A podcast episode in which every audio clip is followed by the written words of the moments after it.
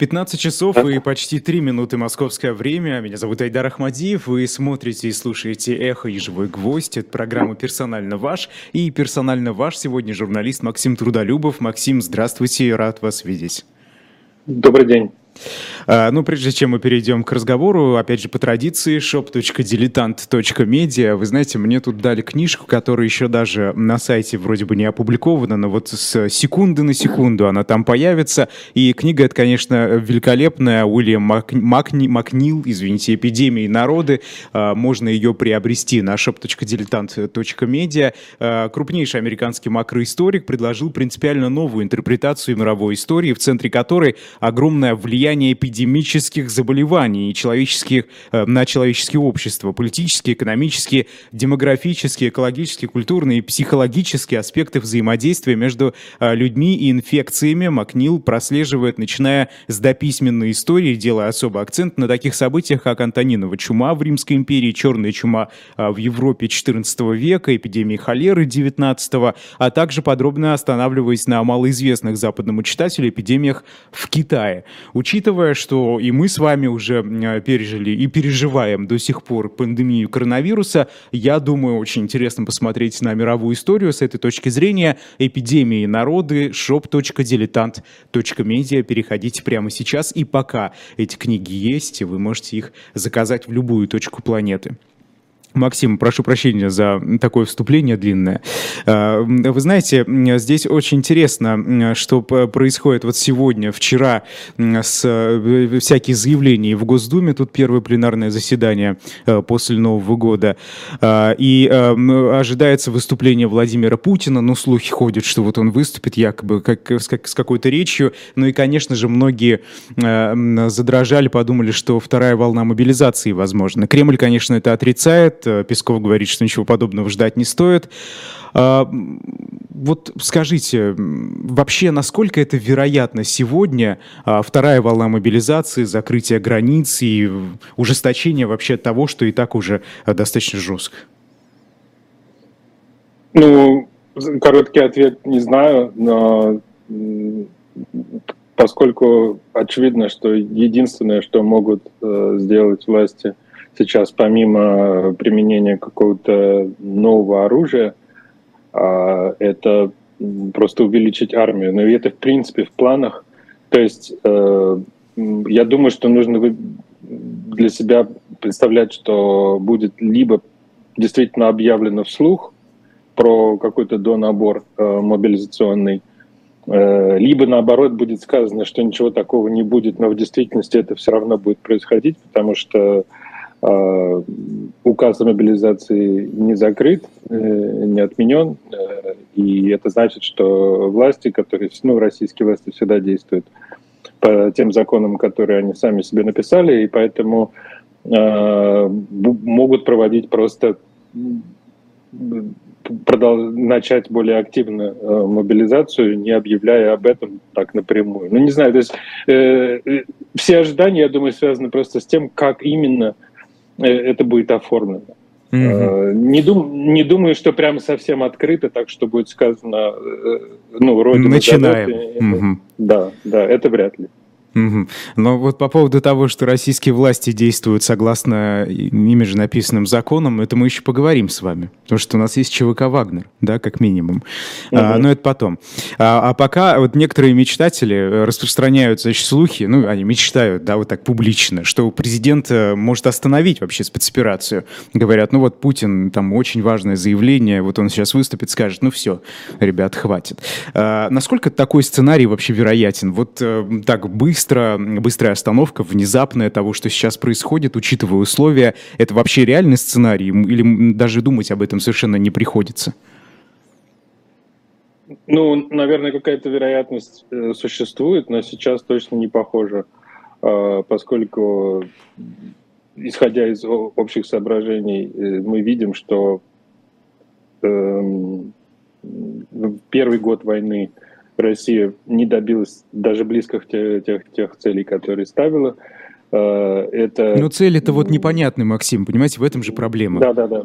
Ну да, но я просто к тому, что личность э, правителя э, Путина такая, что этот человек крайне упрям. И он сделает все возможное, чтобы доказать себе и другим, что он что-то может. Возможно, с этим связана его уступка генералам и передача генералам ну, как сказать, больше возможностей доверия в проведении этой самой э, спецоперации войны.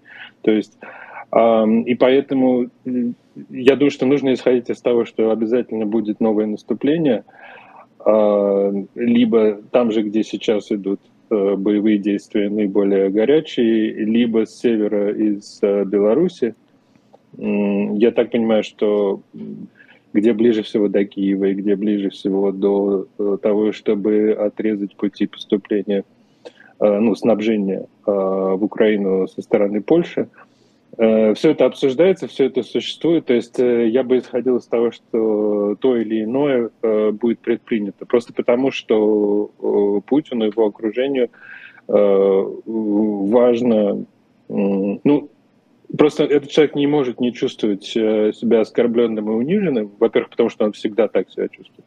А во-вторых, э, потому что он действительно за первый год не добился того, что хотел. Э, поэтому он попробует отомстить, он попробует доказать. Я бы из этого исходил. Это логика не военная, но мы просто уже 23 года наблюдаем за этим человеком. Mm-hmm. Э, вас тут в чате спрашивают про э, реакцию, вероятно, общественности на вторую волну мобилизации. А, либо вот мы можем говорить о реакции военных и общественности Беларуси, да, если все-таки руководство этой страны решит э, вторгнуться в Украину. Вот я просто один из примеров приведу, о чем их пишет. В Красноярском крае похоронен 31-летний мобилизованный. Его мать вспоминает, что сына отговаривали ехать на фронт, и вот я ее просто цитирую. Да, о чем это говорит? Говорит, говорит ли вообще о чем-нибудь. Когда мобилизация началась, у нас все мужики по больницам разлеглись. На моих глазах исчезли все. Из военкомата всем звонили, никто трубки не брал, а мы же, видимо, герои. Вот наш, да еще одноклассник его поперлись геройствовать. Да геройствовались. Мы все, все его отговаривали, но он нас не послушал. А, Женю убила осколком снаряда в Луганской области, а ведь у него по отцу-то корни украинские, у нас родственники оттуда все. И это вот э, мнение не только да, этой женщины, многие так говорят, мы это можем видеть и по комментариям в социальных сетях, и по а, видеообращениям и так далее. Вот если вторая волна, учитывая опыт первой, какую реакцию мы увидим? Или опять это все эм, пройдет вот сравнительно гладко, как во время первой? Ну, мое понимание такое, я не настаиваю, но мне кажется, что э, Путин и те, кто руководят войной, сделали ставку на то, чтобы заменить боевой дух материальной заинтересованностью, то есть э, создать а, в российском обществе целый слой людей, которые так или иначе выигрывают от войны. Либо напрямую, собственно, те, кто идут воевать и получают в руки оружие, им обещанные выплаты, э, которые во много раз превышают то, что они могут э, заработать э, в своем городе, в, своей, в своем регионе. Очень часто эта разница совершенно разительная. И, ну, это бесконечно обсуждалось уже, мы понимаем, но этот фактор остается. То есть человек может получить столько, сколько он заработает, может быть, за год. Э, может быть больше в зависимости от ситуации. Да, ну, естественно, есть вот эта сторона, что семья может получить деньги э, в случае ранения или гибели. И это как ни э, ужасно работает. Но кроме того, есть ведь промышленный комплекс, есть множество нового всякого бизнеса, который возникает и развивается вокруг обходы импортных э, ну, как бы поставок, да, то есть э, обходы санкций того или э, тем или иным способом, ну и импортозамещение, которое тоже происходит. То есть я бы не стал просто сбрасывать это со счетов и говорить, что мобилизация как таковая, вот она станет вдруг настолько непопулярной, что народ восстанет. Вот нет, этого сейчас не видно. Еще раз, понятно, что мобилизация никому не нравится. И как только людей касается эта ситуация, э, они э, тревожатся, они волнуются, они либо пытаются активно избежать, либо пытаются э, там найти какую-то правовую защиту. обращаются к правозащитникам, к тем, кому они в предыдущей жизни не, подумали бы даже приходить. Да, это просто массовое явление. Нам известные правозащитники это говорят, что к ним приходят, как только вот началась мобилизация, к ним пришли люди, которые раньше просто о них не знали, mm-hmm. не думали никогда. Правозащитники защищали там активистов, политиков и противников войны, а здесь пошли люди, которые просто э, пытаются создать э, какой-то патриотический подъем, это не получается. Но это с одной стороны. А с другой стороны, вот э, все, что касается материальной заинтересованности, Э, к сожалению, действует на российское общество. И чем дальше это будет продолжаться, тем э, вот это переформатирование российского общества, тем оно будет глубже. Потому что мы будем получать все больше людей, э, которые выигрывают от войны и в итоге в ней заинтересованы, увы. Просто потому что российское государство за этот год так менялось, и российская экономика так менялась, что все, что связано с войной, так или иначе, становилось все более выраженным. Там больше денег. Эм, и будет еще больше. Э, к сожалению, у э, федерального бюджета пока есть все возможности для того, чтобы финансировать войну. И это сказывается на обществе, увы. Э, министр иностранных дел э, Сергей Лавров сегодня вот что сказал, цитирую его. «А мы для себя выводы сделали, и, конечно, будем делать выводы в отношении тех, кто так быстро, услужливо поддержал агрессию против Российской Федерации война когда-то закончится, это цитаты, мы все равно отстоим свою правду, но как дальше жить, я пока не представляю. Все будет зависеть от того, какие выводы сделает Европа. Это вот как раз э, доказательство да, ваших слов, вашей позиции по отношению к тому, что российское государство э, уже слишком глубоко погрязло вот в, этом, в этих происходящих событиях, и оттуда выбраться уже будет действительно сложно. Ну, конечно, сейчас э, представить себе, что э, российское руководство выйдет и скажет, что оно там прекращает операции или требует, э, не знаю, там обязательно э, еще раз настаивает на переговорах э, в каком-то новом формате. Пока это трудно, просто совсем трудно себе представить. Э, я думаю, что если и когда будет новая наступления, то, что вокруг него произойдет, э, покажет, как бы это будет следующий этап.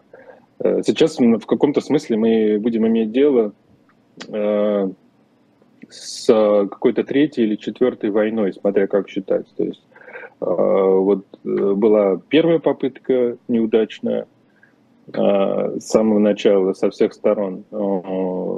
Там вторая попытка будем считать, что вот как бы то, что происходило дальше на Донбассе, это была еще одна третья война там, после отступления из Херсона. То есть все это будет повторяться, И сейчас, э, э, я боюсь, что да. То есть, э, опять-таки, это не предвидение и, и даже не прогноз. Но мне кажется, просто нужно из этого исходить. Лучше из этого исходить и готовиться именно к этому. И, и на, на самом деле, в какой именно форме э, будет проводиться из, ну, как бы активно mm-hmm. или менее активно или скрыто будет проводиться мобилизация, не так уж важно. Э, ясно, что как бы за пределами ядерного оружия у российской стороны есть э, только только люди, только силы. Максим, только... вы говорите, к этому надо готовиться. Ну, исходя из вот вероятного значит, развития событий, повтора, э, как готовиться-то?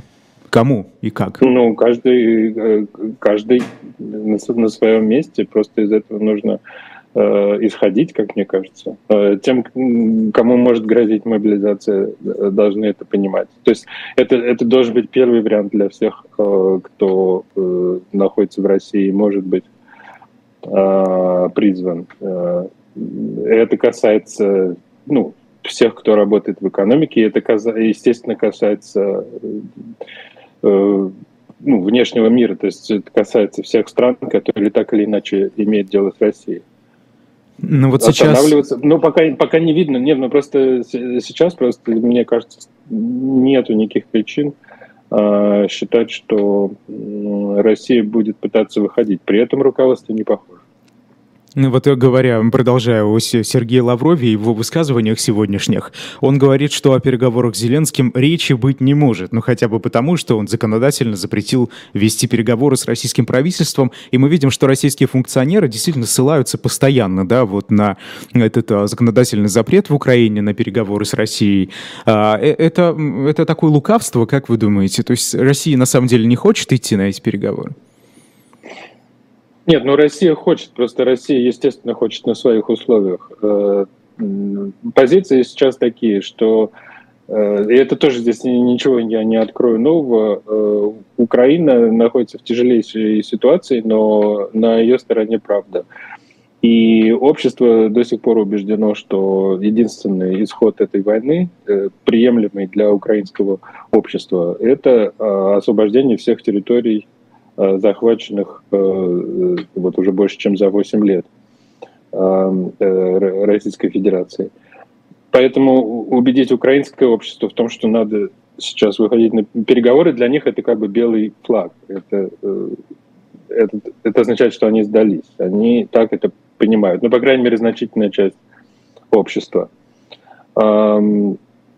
Вероятно, переговоры в какой-то момент будут, но сейчас просто трудно себе представить. Ну а российская сторона, она, естественно, понимая это, отвечает со своей стороны, что да, да и мы, кто бы хотел, да кто бы вообще, мы тоже не хотим. То есть э, это сейчас такое как бы психологическая, на самом деле, ситуация, э, в которой, ну, на стороне Украины правда, на стороне России по-прежнему огромная военная мощь и возможность причинять огромный, огромный вред, э, ущерб Украине.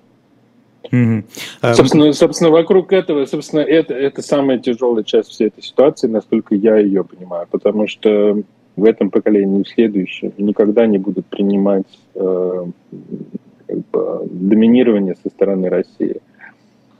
Э, ущерб украинской экономики, я уж даже я не говорю просто про потери, про людские потери, э, которые огромные. Среди, ну, допустим, гражданского населения 18 тысяч погибших э, мирных жителей по данным ООН. А по тоже друг, данным ООН другим, а мы видим гигантские разрушения, а, допустим, жилой сектор, жилье, жилые здания – повреждены до 40% всех жилых зданий, так или иначе, разрушены или повреждены. А, энергетическая инфраструктура очень сильно повреждена. Mm-hmm. Вот. То есть мы имеем дело сейчас вот с такой ситуацией, когда возможности России наносить ущерб Украине по-прежнему огромные. А, чисто военных успехов у России крайне мало, э, но успехов, так сказать, в кавычках, Э, в смысле нанесения ущерба Украине просто, ну, они чудовищны. И э, насколько будет готов э, остальной мир поддерживать еще Украину, мы просто не знаем. Во многом это вот такая война на время и истощение. Но вот эти удары по энергетической, в том числе инфраструктуре украинской э, со стороны российских войск, это что? Это попытка, вот как вы говорите, показать, э, что, значит, вот, вот эти победы есть, вот они успехи, да, вот мы же попадаем по, по некоторым целям, да, попадаем. А, или что? Вот кто-то просто вот в чате сейчас тут э, дискуссия идет, а кто-то считает, что это просто такая жестокость, знаете, нечеловеческая, как ее тут в чате называют, и ну просто вот э, ради чего-то непонятного? Или есть практические цели? Вот это я хочу понять. Ну, они, конечно, есть, просто так оказалось, что Россия больше ничего не может. А, пока э, российские вооруженные силы, которые, возможно, там изначально, когда все это еще было в кабинетах у генерального штаба, они, возможно, планировали так называемую современную войну, а, которая развивается там, при минимальных жертвах и мгновенно подавляет а, сопротивление противника, там, выводятся из строя какие-то ключевые а, военные объекты, по крайней мере, так стремятся вести военные действия американцы да, как бы военные э, специалисты так вот э, рассуждают, что в этом там, будущее войны. Особенно если она, чем более высокотехнологичная она, и тем больше в эту сторону. Минимизация жертв, как бы уничтожение военных объектов, инфраструктуры и как бы по сути, паралич противника. Но российские вооруженные силы ну, сумели показать ровно что, что-то ровно обратно. Э, то есть война превратилась mm-hmm. э, в такой, по сути, акции террора, какую-то бесконечную череду э, актов террора против э, мирных граждан, против энергетической инфраструктуры, который, ну, естественно, от которой зависит э водоснабжение, тепло. Вот, то есть э, получилось Э, получилось так. И, ну, как бы Россия погрязла целиком э, в этой чудовищной войне. То есть из нее еще и потому трудно выходить, что никто не отменял военные преступления, никто не отменял, что это самый ужасный способ ведения войны, который можно себе представить. Максим, э, вас э, тут, тут, значит, не спрашивают, а пишут, да, свое мнение, Алмаз Ибрагимов. Вот мне хочется, чтобы вы прокомментировали, рассказали, почему не так или, или почему так, кто его знает. А, США хотят измотать Россию руками несчастных украинцев, чтобы Россия рухнула сама естественным образом. Это говорят и российские функционеры, постоянно повторяют, что вот, значит, там э, рука Вашингтона, да, повсюду. А, ответьте, пожалуйста. Ну, э, конечно, понимаете, просто по факту так получилось, что вместо современной войны э, получилась комбинация Первой мировой войны с чудовищными артиллерийскими дуэлями и огромными жертвами. Ну и современной войны в смысле информационной и, и технологической. Э, мы очень плохо знаем, что э, там происходило, допустим, с кибервойной, но, видимо, и на этом э, поле России не удалось э, добиться успеха. В общем, получилось действительно так, что Россия ведет физически, в физическом измерении войну уровня Первой мировой э, с гигантским расходованием снарядов. Это просто само это э, Э, никто не ожидал э, в современном мире, это говорят военные специалисты, никто не ожидал просто э, такой интенсивности войны в наше время, в 2022-2023 году. Но, с другой стороны, как бы современность тоже никто не отменяет. То есть информационная война тоже продолжается, и Россия по-прежнему остается как бы, в мире, в общем, до какой-то степени в правовом поле мировом. То есть э, мы на самом деле получили что-то совершенно непредсказуемое и беспрецедентное. Вот про э, международное правовое поле. Э, президент России внес э, в Думу законопроект о прекращении действия в стране международных договоров Совета Европы. Например, это Конвенция о защите прав человека, о борьбе с терроризмом и пытками. После одобрения Госдумы соглашения будут считаться прекратившими действия с марта прошлого года. Вот это популизм, такой громкий жест. Мы против Запада, мы самостоятельная страна. Или имеет какую-то практическую цель, например, позволяет развязать руки ну да, конечно. Э, э, это продолжение, э, ну, на самом деле, это продолжение общей стратегии Кремля на подавление российского общества. Объясните, пожалуйста, И... что вы имеете в виду? Как вот таким способом подавляется российское общество? Ну, как, чем, чем дальше, тем меньше у, у российских граждан остается какой-либо правовой защиты от действий государства. На самом деле это единственное поле, э, или, если угодно, фронт, э, на котором э, Кремль, можно сказать, что одержал убедительную победу. То есть все, что Кремль делал на протяжении минувших 22-3 лет, так или иначе было довольно последовательно. Это было подавление низовых организаций, политических партий, третьего сектора, гражданского сектора – медиа, естественно, да. Э, но все это шло медленно, с переменным успехом, и были долгие периоды, когда все это на самом деле процветало в России, несмотря на очевидно негативное отношение к этому э, кремлевского руководства. В России был э, вырос а, там, большой третий сектор, были развитые медиа.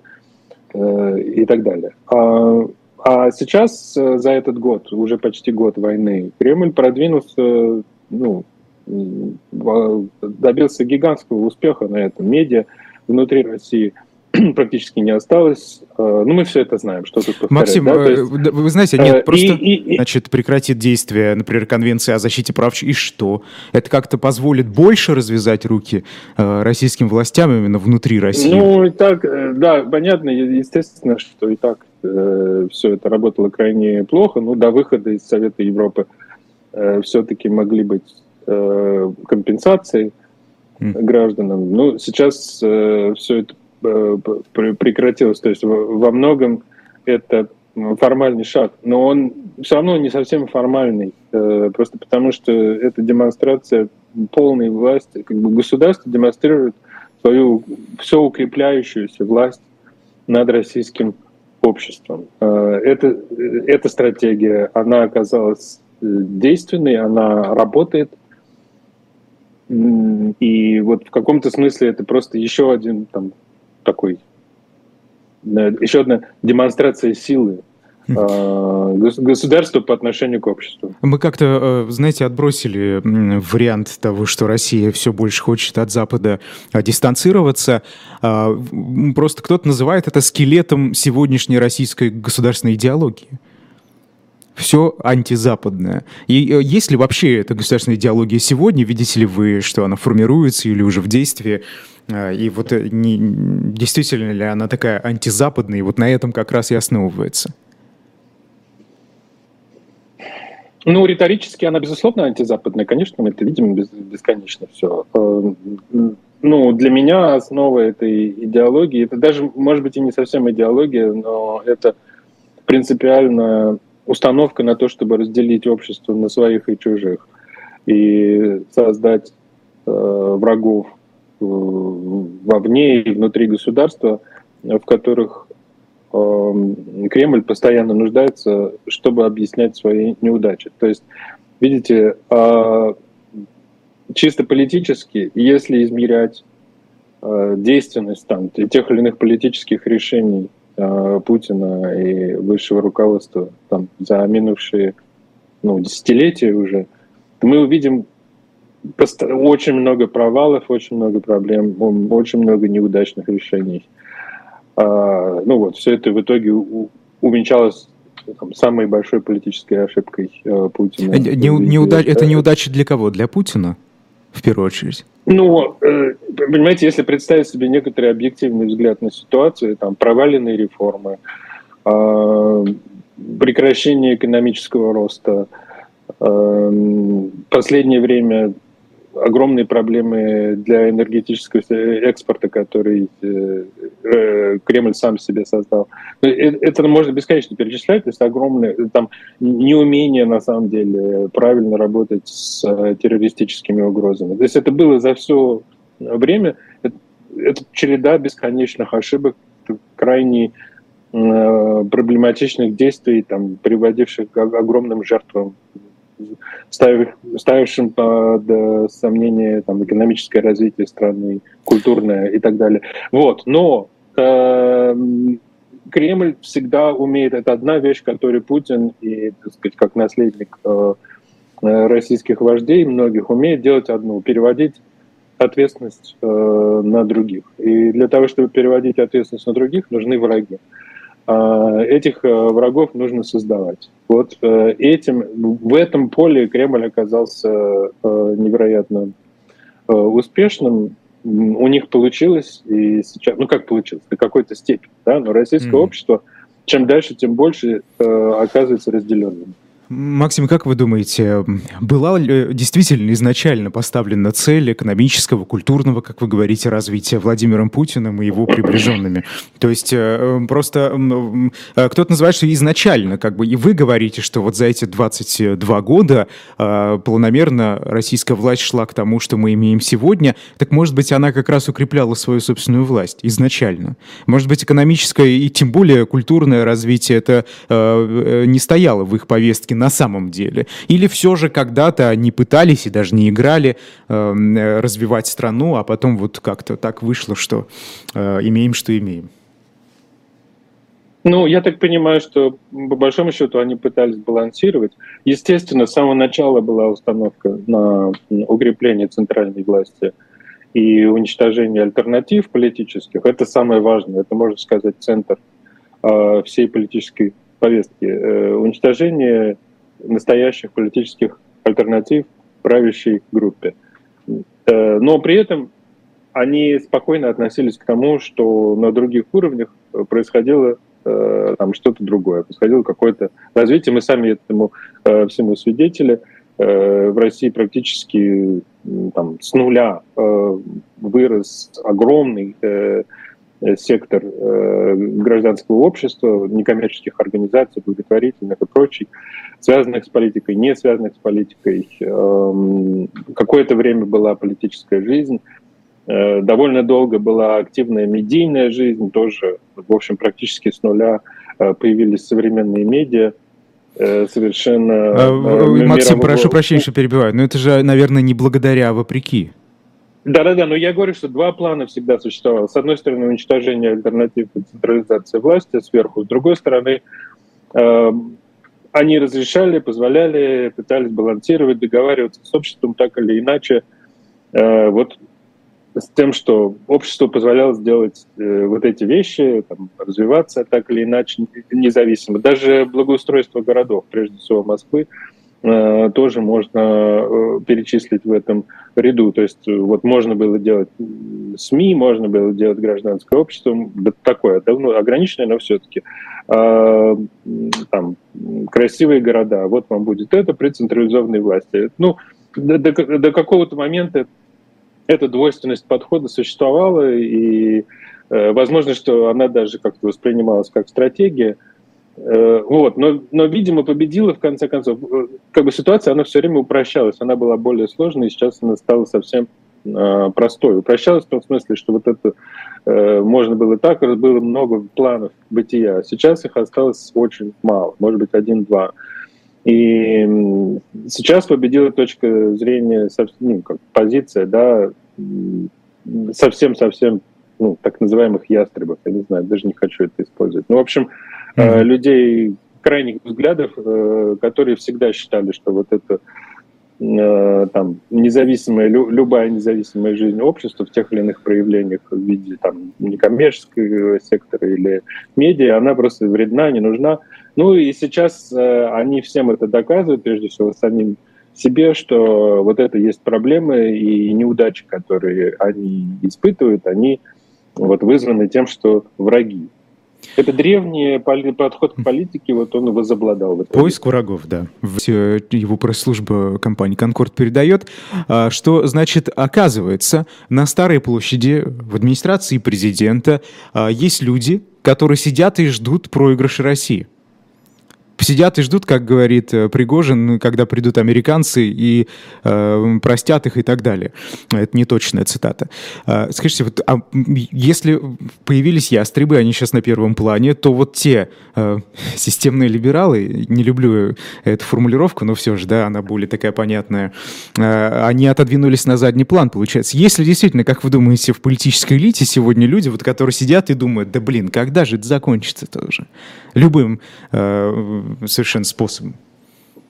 Да, они, конечно, есть. Э, просто, ну, Пригожин это одна история, а эти это другая. То есть, э, э, если говорить про так называемых технократов, да, они, увы, да, никто из них не хотел войны, это точно, это можно с уверенностью говорить.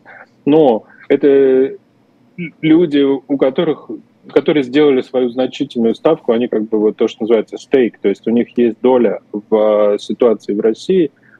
Э, там, ну, недавнее расследование по поводу Грефа, например, показало, да, что этот человек э, очень материально заинтересован в том, э, чтобы у власти в России оставались именно те, кто там сейчас находится. То есть эм, когда-то, может быть, существовали некоторые иллюзии по их поводу, что они чуть более идеалисты и чуть более так, в том, чтобы была власть. Поскольку власть перестроилась и, и сделала своей основой войну, они тем самым косвенно заинтересованы и в э, войне тоже.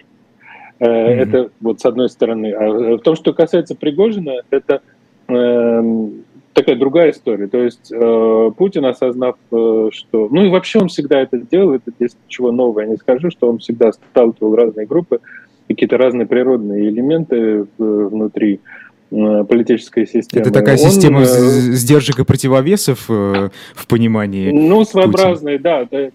Такая, так сказать, Э, э,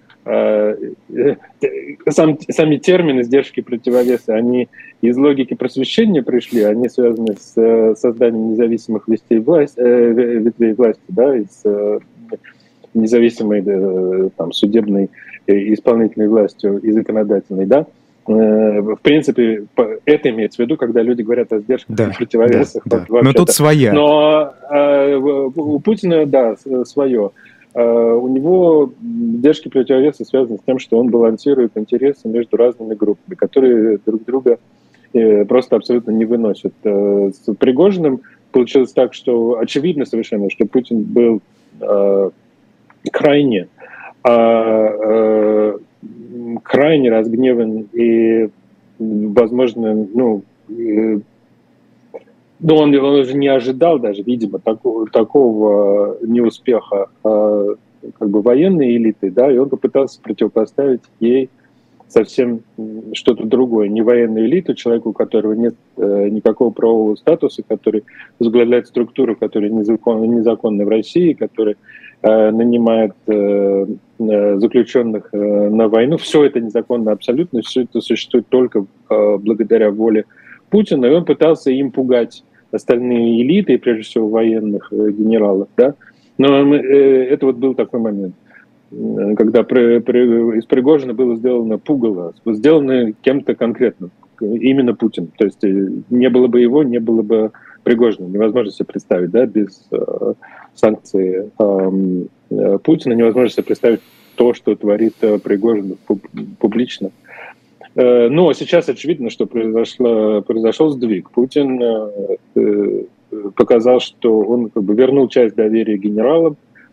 Там, мы не знаем, естественно, что там внутри происходит. Возможно, что либо Герасимову удалось убить Герасимову, главе Генштаба вооруженных сил, удалось убедить Путина, что как бы военным не давали, допустим, не знаю, военным не давали действовать самостоятельно, поэтому были такие провалы, там, поставьте меня, я офицерская честь, я докажу и так далее, например, да. Эм, и да, что Пригожин, пусть если он, вы считаете, что он должен оставаться, то он должен быть под моей командой и так далее. Ну, допустим так. Или Путин сам решил, что он просто усилит этот, как бы сказать, восстановит этот баланс, потому что Пригожину доставалось слишком много внимания, и казалось, что э, вот он перевешивает, что вот он как бы обратно пере, э, сказать, несколько сдвинул это равновесие, передал э, больше доверия генералу. И это, кстати, дополнительная причина, в силу которой следует ожидать э, нового наступления, потому что, ну, я уверен просто, что это с этим э, связано. Ну и чтобы закончить про Пригожина, мне кажется, там много было обсуждений э, о том, что вот в государстве э, как бы одно из определяющих э, свойств государства это монополия на насилие. Да, и у вас прекрасный это текст много... вышел в начале месяца на сайте Эхо, его можно да, прочитать. А, да, об этом было много дискуссий, то есть я просто там в, тоже пытался подумать про это, мне кажется важным понимать, что сама идея монополии на насилие, которая, э, ну, в частности, одним из первых глубоко ее развивал Макс Вебер, э, немецкий социолог, э, более ста лет тому назад. Но он, как бы это существовало в другой совершенно системе.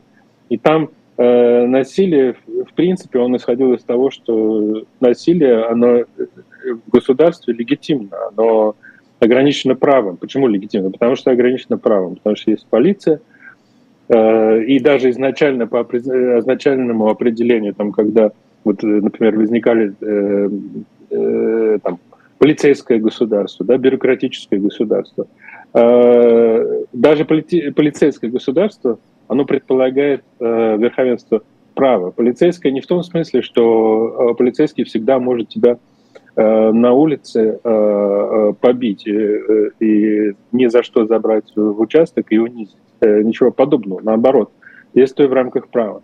И именно в этой ситуации, в ситуации там, формирующегося в то время верховенства права, естественно, имело э, смысл говорить о монополии на насилие, на правовое насилие, естественно, которое э, легитимно внутри государства. В ситуации э, России э, вообще э, на протяжении там, уже более ста лет не существует, на самом деле, четкой границы между э, правовым и нелегальным или криминальным насилием. Э, советское государство постоянно это делало, начиная с первых шагов, начиная с создания ЧК, а когда, э, значит, политической полиции были даны чрезвычайные полномочия.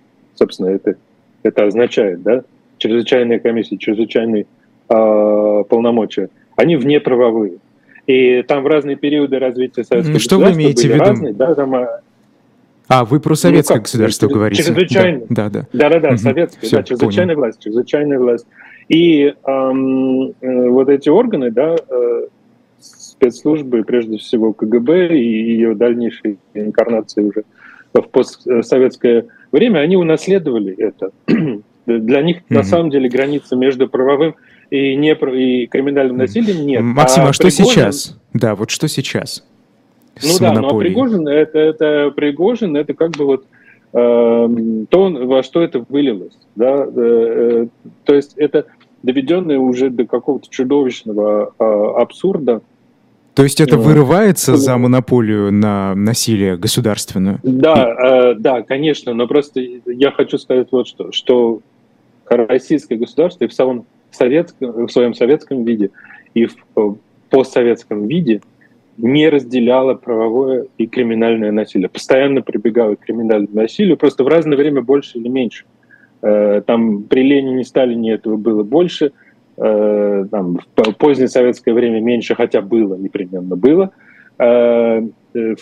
Значит, в постсоветское время чем дальше, тем больше снова государство, Кремль прежде всего вернулся к попыткам поставить криминал себе на службу. Каком-то смысле это больше того, что, что могли себе позволить mm-hmm. советские власти mm-hmm. там в худшие годы. Максима, во что это может вылиться? Э, просто мы, мы вот видим, что ЧВК «Вагнер» э, да, участвует в боевых действиях, как говорят сами власти. Причем вообще существование частных военных компаний в России это до сих пор незаконно. А Милонов, он требует, значит, на заседании говорил, что нужно легализовать ЧВК «Вагнер», потому что это прекрасные бойцы и так далее. Но вот мы же видим, что еще и вагнеровцы, они и в публичном пространстве в лице Пригожина критикуют э, тех и других. И тут и в Госдуме поддержали выдвижение вагнеровцев в депутаты. То есть это уже такая, знаете, околополитическая в том числе структура. А не может ли она угрожать э, действующему режиму? Потому что, когда, знаете, э, хищника дома держишь, ты его приручил, но ты никогда не знаешь, что у него в голове и в какой момент он нападет на тебя. Ну, это будет дальше. Э, естественно, э, сейчас э, Путин уверен, что он полностью контролирует Пригожина. Пригожин — это его создание. Это просто без него он был бы невозможен. И я ну, повторюсь, это доведенное до каких-то чудовищных масштабов попытка поставить криминал, криминальное насилие на службу государству. Советское государство делало это постоянно. Мы, мы знаем из всех воспоминаний про ГУЛАГ, что государство всегда э, дружелюбно относилось к так называемым социально близким, к уголовному э, уголовникам и э, крайне э, враждебно было настроено к политическим да, заключенным, к э, политическим оппонентам.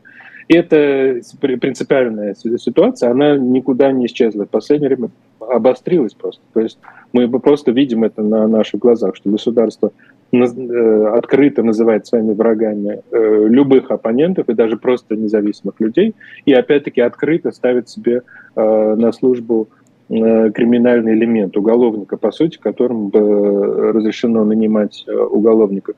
Это как бы вот ситуация сегодняшнего дня.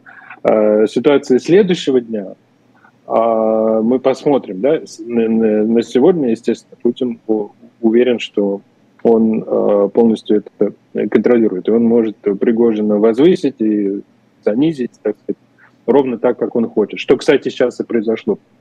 Ну, как бы он вернул часть власти генералам и отобрал часть власти mm-hmm. Пригожина. Как бы это все работает.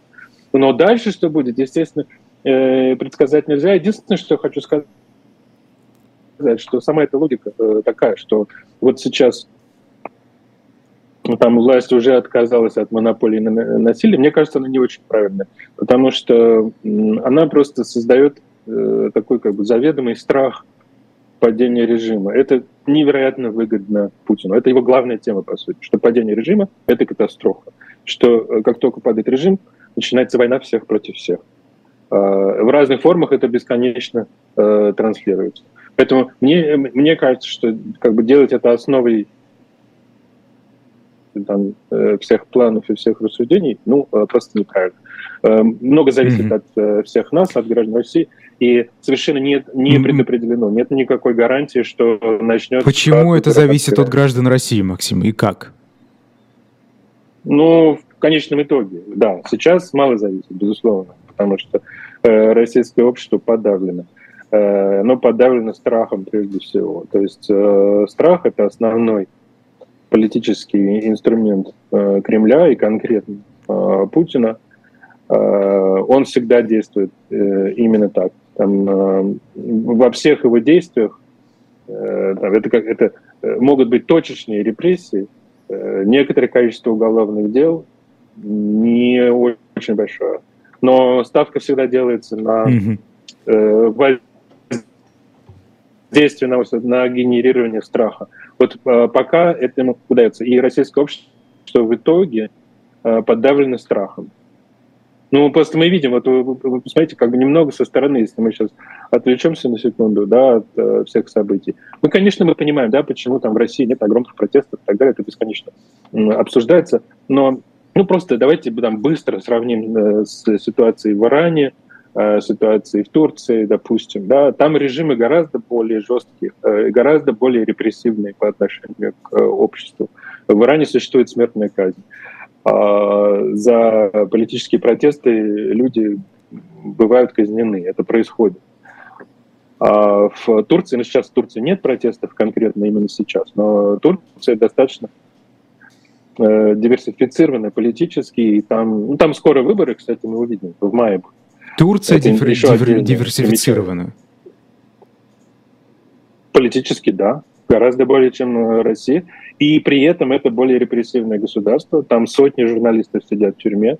Там тысячи людей сидят э, с гигантскими сроками после э, вот этой попытки путча. Mm-hmm. Ну и по другим делам. Это очень репрессивное государство. Оно э, просто если посмотреть там на законодательство и на там сроки, которые люди получают, э, на то, как подавляется общество, что там происходит с медиа, э, как бы, точнее, какие угрозы существуют для медиа, для общества и так далее, а, они очень велики. Mm-hmm. Тем не менее, ну, э, как бы турецкое общество достаточно разнообразно. Э, Максим. Ну вот, а российское общество, это, на этом фоне, да, мы видим, что российское общество гораздо большей степени подавлено страхом. Вот учитывая эту подавленность страхом, вот учитывая в каких условиях. Российское общество сегодня существует, скажите, у вас э, э, изменилось ли отношение за эти месяцы, э, наблюдая все, что происходит за этими репрессиями, в том числе отношение к коллективной вине, к коллективной ответственности? Как вот эту вину и как эту ответственность разделить и между кем? Ох, а, я думаю, что мы там в российском публичном пространстве это будет обсуждаться бесконечно. И у меня нет никакого специального никакого специально нового взгляда. Мне кажется, что ответственность политическая существует. И не обязательно говорить о коллективной ответственности. Вина вообще такой как бы деликатный сюжет, то есть вина прежде всего индивидуальна. Mm-hmm. и она доказывается в суде, или она может быть моральной и так далее. Э, лучше об этом так с этой стороны рассуждать. Ответственность э, политическая, но безусловно есть. Российское общество молчало. Российское общество согласилось на, на множество э, мер, по сути согласилось, которые были предприняты э, Кремлем. И это уже это много-много лет. То есть это не даже до Путина началось. Э, российское общество так или иначе по-разному. Это не обвинение российского общества, тоже правильно поймите. Это ну, там следствие массы причин. Э, следствие того, что вначале люди были подавлены экономически в 90-е годы, и вообще им было не до того, э, там, чтобы э, всерьез думать о том, как нам значит, выстраивать отношения с государством. Выстраивались mm-hmm. отношения с экономикой прежде всего. Люди учились работать, люди учились зарабатывать. Это было главным. Э, на этом фоне пришел Путин, э, начал централизацию власти, экономика развивалась и так далее. Для людей важна была э, экономика, учиться там политической жизни было некогда. Последнее время это началось, там последние 10 лет, больше уже, чем 10 лет. Ну, вот так вот это закончилось в итоге. Э, то есть э, это не обвинение российского общества, но это как бы некоторая констатация, что вот Кремль как с его своим, своим главным инструментом страхом, да, он, он оказался, Путин конкретно, оказался, оказалось, что это его орудие действенно в применении к российскому обществу. Оно оказалось недейственно, например, в отношении Украины и украинцев. Э, украинцы, терпя чудовищное бедствие и лишение, до сих пор не испугались. И украинское mm-hmm. общество не сковано страхом. Э, то же самое можно сказать, например, если посмотреть на ситуацию с Европой. Да? Э, в чем была суть в энергетической войне, газовой войны, прежде всего, с Европой? Э, в том, что Европа испугается, прежде всего Германия, да, испугается чудовищных потерь, которые они понесут при отключении газа, да, и они придут и скажут, окей, все, санкции снимаем или часть санкций снимаем, договоримся, все, газ не отключать. Это не сработало. Путин отключил газ, и э, Германия за рекордные там несколько месяцев полностью на сегодняшний день полностью снялась с э, российского газа и, ну, и другие страны, да, то есть э, э, остался маленькая-маленькая часть газового экспорта сейчас в Европу, она практически уничтожена. То есть и они не испугались, да, Mm-hmm. Путин постоянно действует этим страхом. Я уже не говорю про ядерную, э, ядерную угрозу. Да. А, а вот э, спрашивают про долю ответственности Константина Хабенского, например, который уволил Дмитрия Назарова и его супругу из художественного театра Чехова. Вот скажите, вот такие люди, которые... А, кто-то это объясняет, значит, таким сложным этическим выбором. Ну вот он спас коллектив, спас в какой-то степени театр под своим руководством, кто-то так говорит. Остальные же говорят, что ну, лучше бы он сам ушел, нежели уволил Дмитрия Назарова. Вот вы как э, к, к этому относитесь? Вы бы как поступили? А, ну, если бы я был знаменитым русским актером, э, в нынешней ситуации я, я отказался бы возглавить э, театр, э, просто потому что понятно, что это в том числе и идеологическая должность. Но это я, да. Э, тут вопрос моральных приоритетов и так, как они э, устроены. Э, те, кто э, находится в России, в любом закрытом обществе это формируется. Было, так, э, так было и в Советском Союзе. Да, в какой-то момент, после того, как э, тоталитарная власть еще свежая, остается как бы выбор, кто-то уедет, да, кто-то будет протестовать. А потом она длится долго, и она становится безальтернативной.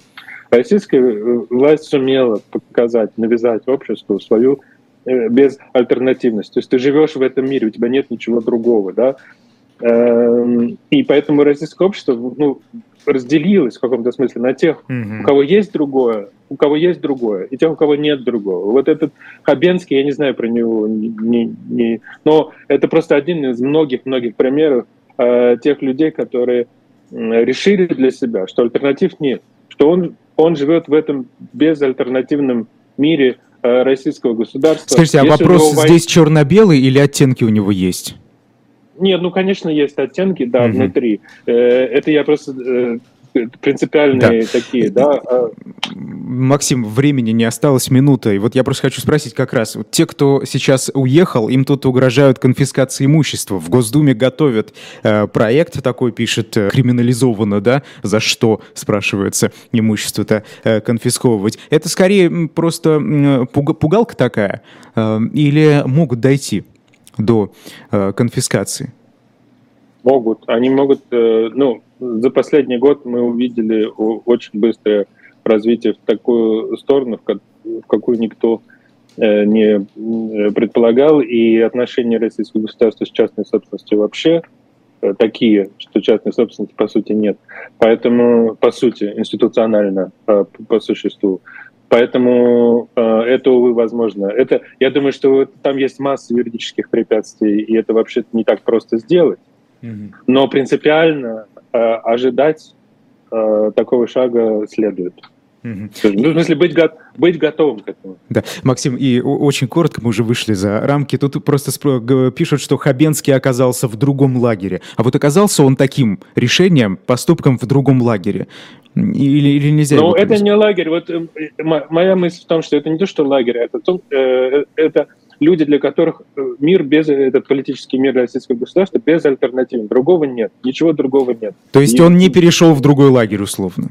Но это не лагерь, а вот другой мир, да. Да. То есть вот э, мы, мы живем в системе России. Россия ведет войну, значит Мгм. война. Да. А люди, которые мыслят иначе, для них существует другое. И, и война — это некое препятствие, это моральный предел. Я его не перейду. Э, И, Мгм. И люди вот таким образом как бы, ну, в итоге э, становятся... Вот тут интересно посмотреть, как разными, эти люди мыслят, э, и это прекрасно показывается в интервью э, последнем Юрия Дудя. Журналист Максим Трудолюбов был персонально вашим. Меня зовут Айдар Ахмадиев. Сразу после нас в особом мнении Сергей Пархоменко, ведущая Маша Майер. Спасибо. Спасибо.